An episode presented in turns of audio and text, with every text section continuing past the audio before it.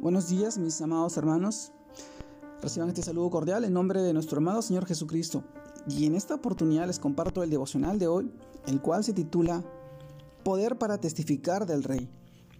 Y el título de hoy día, empezamos este mes, primero de abril del año 2022. Y el título de hoy día, Poder para testificar del Rey, nos lleva al pasaje que esta vez encontramos en el libro de Hechos el cual nos dice, entonces los que se habían reunido le preguntaron diciendo, Señor, ¿restaurarás el reino de Israel en este tiempo? Y él les dijo, no os toca a vosotros saber los tiempos o las sazones que el Padre puso en su sola potestad, pero recibiréis poder cuando haya venido sobre vosotros el Espíritu Santo, y me seréis testigos en Jerusalén, en toda Judea, en Samaria y hasta lo último de la tierra. Hechos capítulo 1 versículos 6 al 8. Mis hermanos, el título de este devocional, hoy primero de abril, Poder para testificar del Rey. Y hoy reflexionamos en este pasaje del libro de Hechos. Y es muy curioso que cuando los discípulos del Señor le, preguntan que si Él iba a restaurar el reino a Israel en este tiempo, Jesús le responde que no, que no le correspondía a ellos saber los tiempos, que solo conoce el Padre Celestial.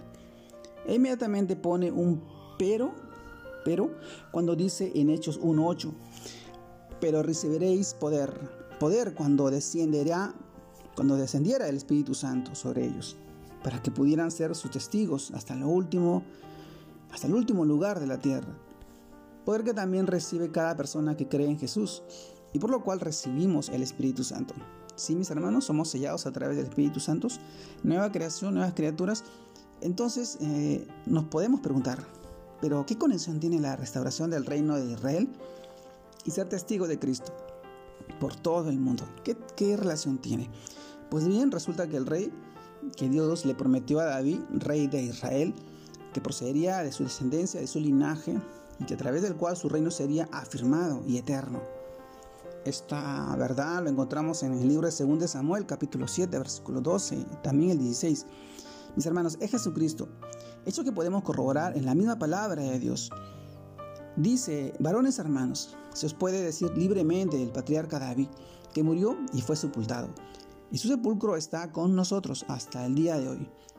Pero, siendo profeta y sabiendo que con juramento Dios le había jurado que de su descendencia en cuanto a la carne levantaría al Cristo, para que se sentase en su trono, viéndolo antes, habló de la resurrección de Cristo que su alma no fue dejada en el Hades, ni su, carne vio corrupción. Mis hermanos, a este Jesús Dios lo resucitó, de lo cual todos nosotros somos testigos. Sepa pues ciertísimamente toda la casa de Israel que este Jesús a quien vosotros crucificasteis, Dios le ha hecho Señor y Cristo. Así dice la palabra de Dios, mis hermanos, es decir, que la restauración del reino de Israel en parte ya estaba cumplida pues Jesús es el Rey eterno, prometido. Pero lo que realmente interesaba e interesa ahora en estos tiempos es que compartamos de su obra salvadora para que todo aquel que crea en Él sea librado de la potestad de las tinieblas, de las tinieblas y trasladado a su reino.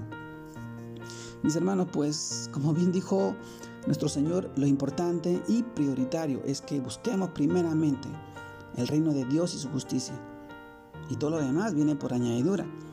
Por lo cual, hoy nos preguntamos, ¿es el reino de Dios mi prioridad de mi vida? ¿Estoy con diligencia y poder del Espíritu testificando en todo lugar y momento del único Rey verdadero? Preguntas muy importantes en las cuales hoy día nos tenemos que hacer y, y ver y autoanalizarnos. Estamos siendo testigos del Rey. El Rey pronto viene. Mira que vengo pronto, dice su palabra, y esa es una verdad inminente. Hoy te animo a que tú puedas ser testigo fiel, un testigo que hable de Dios, que sea, que sea ese baluarte, ese pilar, una de las columnas también del, reino de Dios, hablando, testificando, compartiendo la palabra.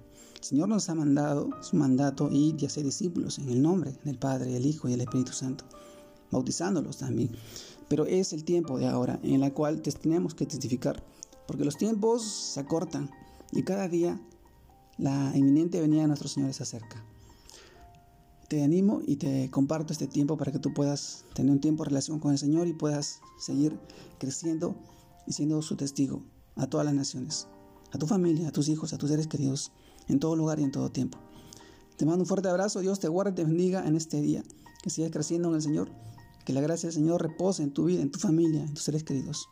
Saludos a todos mis hermanos. Dios los bendiga.